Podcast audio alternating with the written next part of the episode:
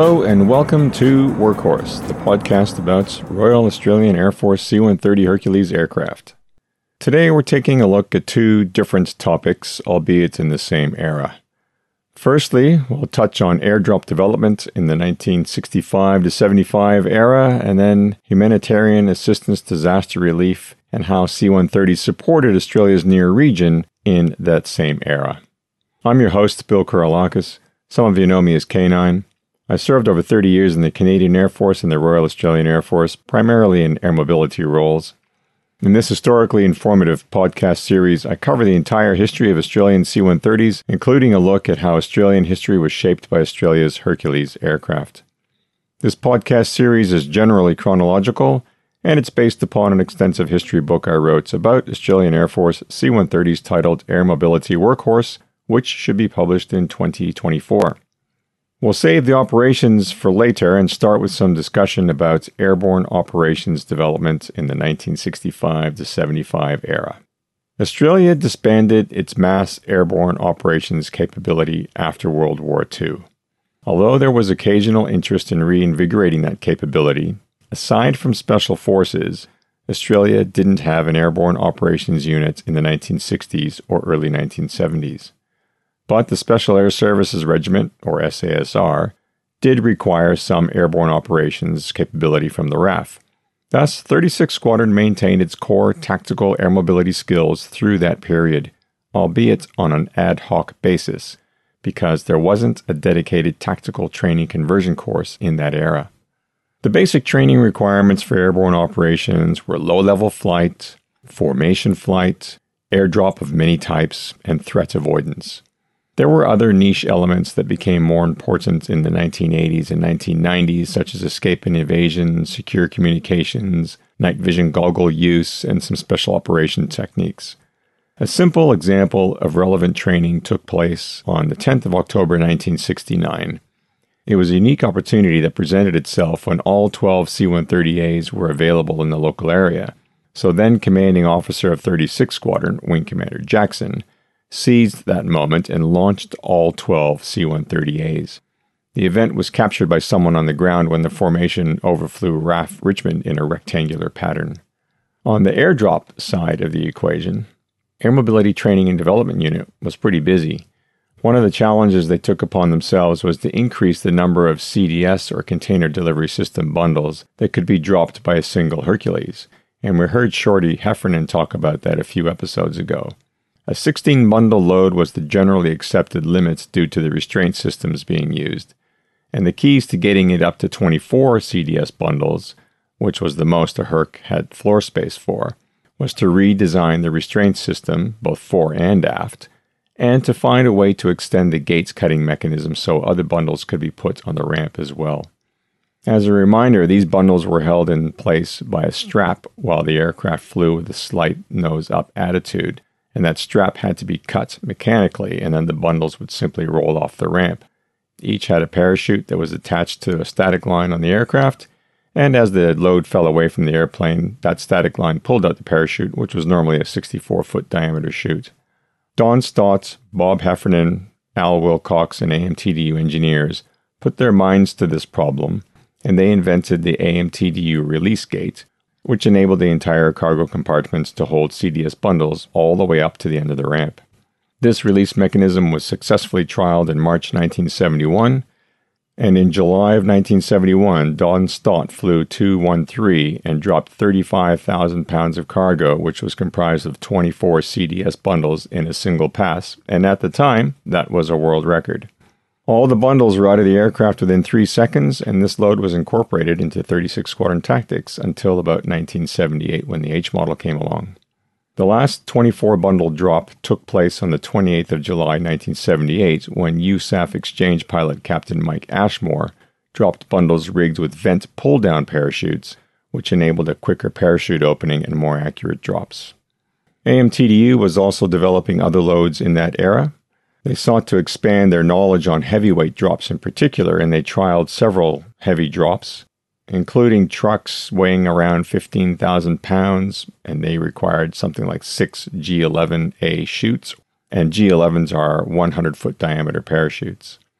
And in 1968, they dropped a 25,000 pound Caterpillar dozer, which was the heaviest single airdropped object in Australia to that date. In addition to those heavy drops, AMTDU tried doing some high velocity CDS bundles in 1971, and they dropped CDS bundles from 10,000 feet using a system which deployed the parachute at 1,000 feet. But apparently, there were quite a few malfunctions, and that trial ceased. In that era, Australia was using US designed and manufactured parachutes. But in mid 1971, in what was probably a prescient move, AMTDU trialed some plastic parachutes in order to save costs.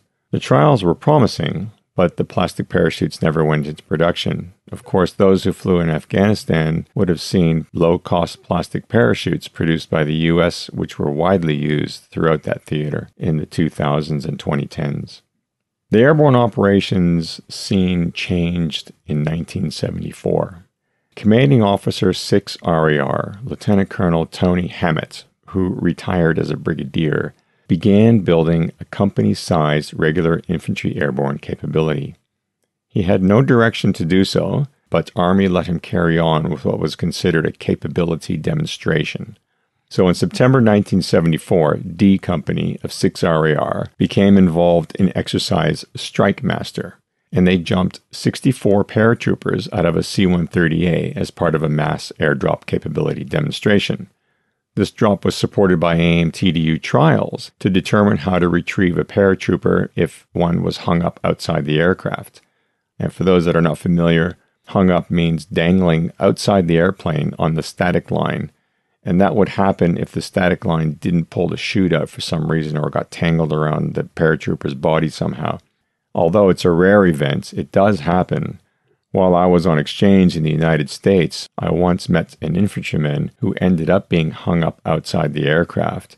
And he said he'd never been so battered and bruised because as he was dangling on the end of the static line, he was getting beat up against the side of the airplane in the airflow.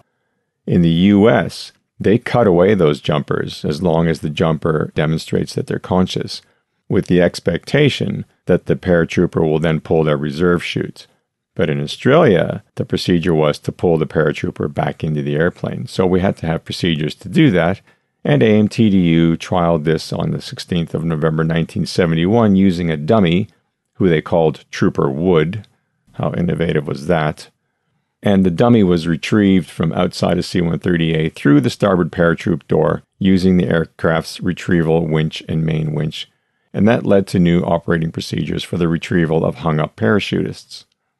That whole iteration was followed by the first ever RAAF Freefall Night airdrop, which dropped a regular Army troop from 10,000 feet in October 1974. And that airplane was 216, flown by Flight Lieutenant Brian BDH Harris, who later became a group captain. Although these were promising starting points, a regular infantry airborne capability was not formally established until the early 1980s. Despite the lack of formal direction, 36 Squadron and 6RAR began training together in the mid 1970s, and thus they sowed the seeds for a much bigger capability to come. You'll note that I didn't mention 37 Squadron anywhere in there, and although the E model was perfectly capable of being used to conduct airborne operations, the crews weren't trained for it. Eventually, 37 Squadron did do some airborne operations training, and we'll cover that in a future episode. Okay, let's do a switcheroo here and let's talk about humanitarian assistance, disaster relief operations.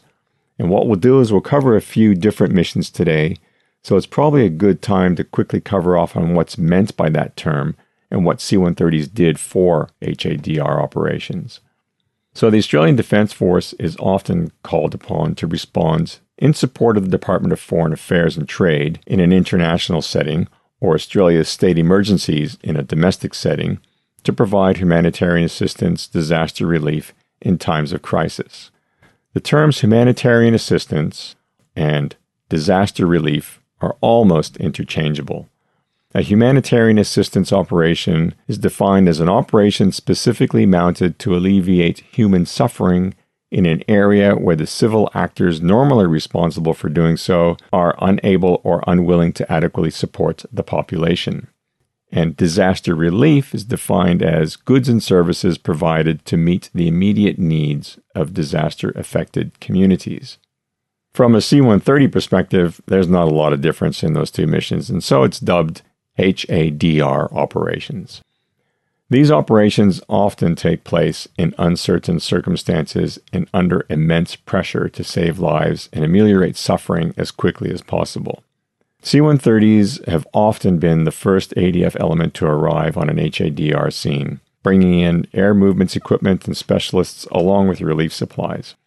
This requires experienced crews and experienced commanders to manage the situation. Given the frequency with which C 130s are involved in HADR operations, quite often an air mobility specialist is selected to lead those missions, particularly in the critical first few days. HADR missions are accomplished using air logistics support procedures. In other words, moving cargo and people into a benign environment. But sometimes there are unique requirements. For example, quite often the airfield that services the damaged area is unable to support normal airport operations. So, air mobility has to bring in its own forklifts, cargo handlers, passenger handlers, power, communications, medical staff, and sometimes food and fuel for their own staff, let alone for the people they're rescuing or helping out. Additionally, the airfield supplying the damaged area with goods and services could be quite chaotic. Air mobility crews usually face some pretty long days, and sometimes those crews had to make on the spot decisions about who or what's got loaded onto their aircraft. An HADR mission will probably last as long as DFAT wants the military to support the country or the area in need, or emergency services need the military to support. While those C 130s and air movements and support personnel are on the job, they will be working flat out to deliver as much as they can in the time frame that they have. So that's a bit of a snapshot regarding the context behind what an HADR is and some of the factors that play into HADR operations. Now we'll look at some regional support that occurred during the 1965 to 75 period. And it's hard to believe that with all the activity happening in Southeast Asia during that decade, that C 130s had any time for anything else, but they did indeed get involved in supporting other nations. The first one we'll look at is some fence mending that happened between Australia and Indonesia in the aftermath of Konfrontasi. There were a series of Australian Defence Force mapping and charting operations conducted in Indonesia to facilitate infrastructure planning for hydroelectric development, irrigation projects, and transmigration schemes.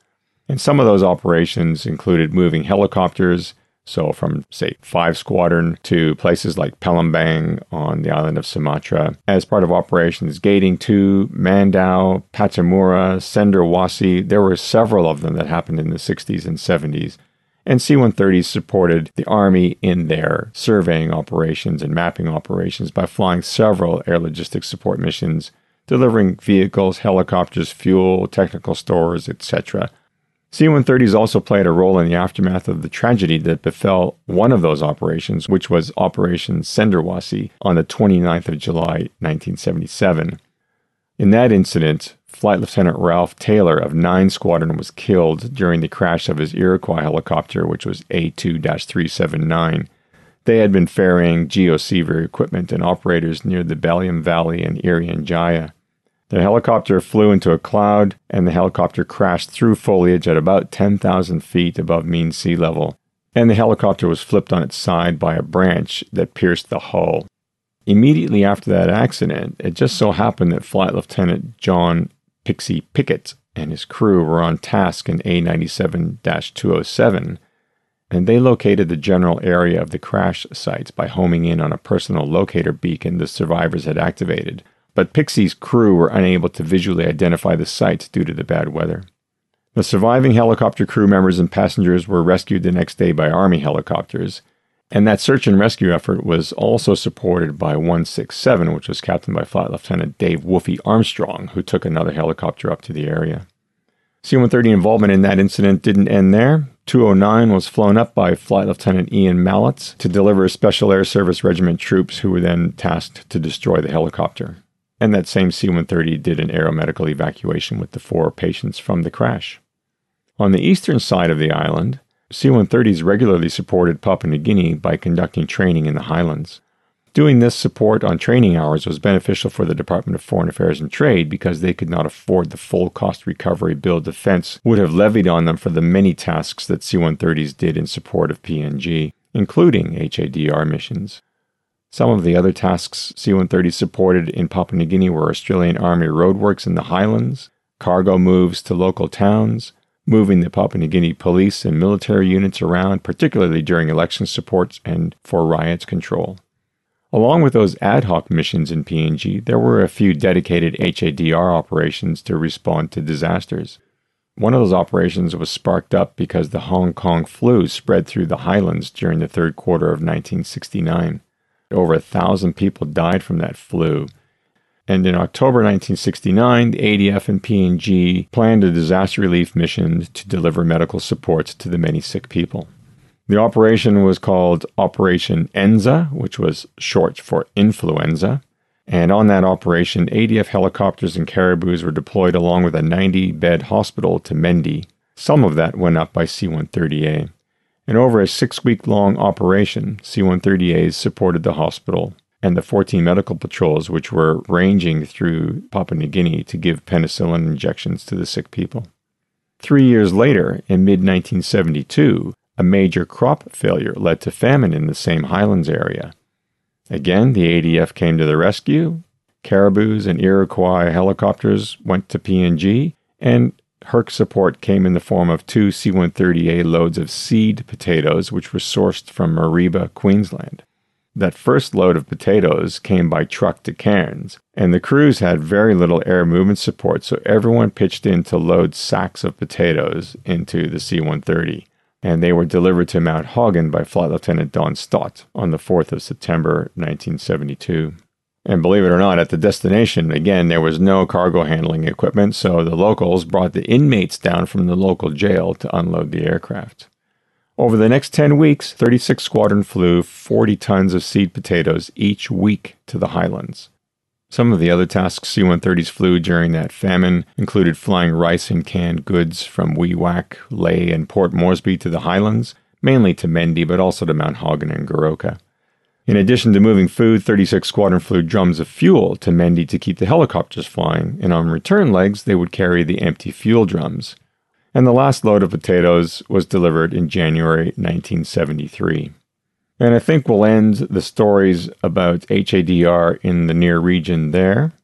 I've got family friends up in Mareeba and they're farmers, and I'll say hi to Chris and Mari, and I hope their lychee crop is going well this year. Mareeba has a great reputation as a farming community, and I wonder how many of the locals know about their contribution from 50 years ago.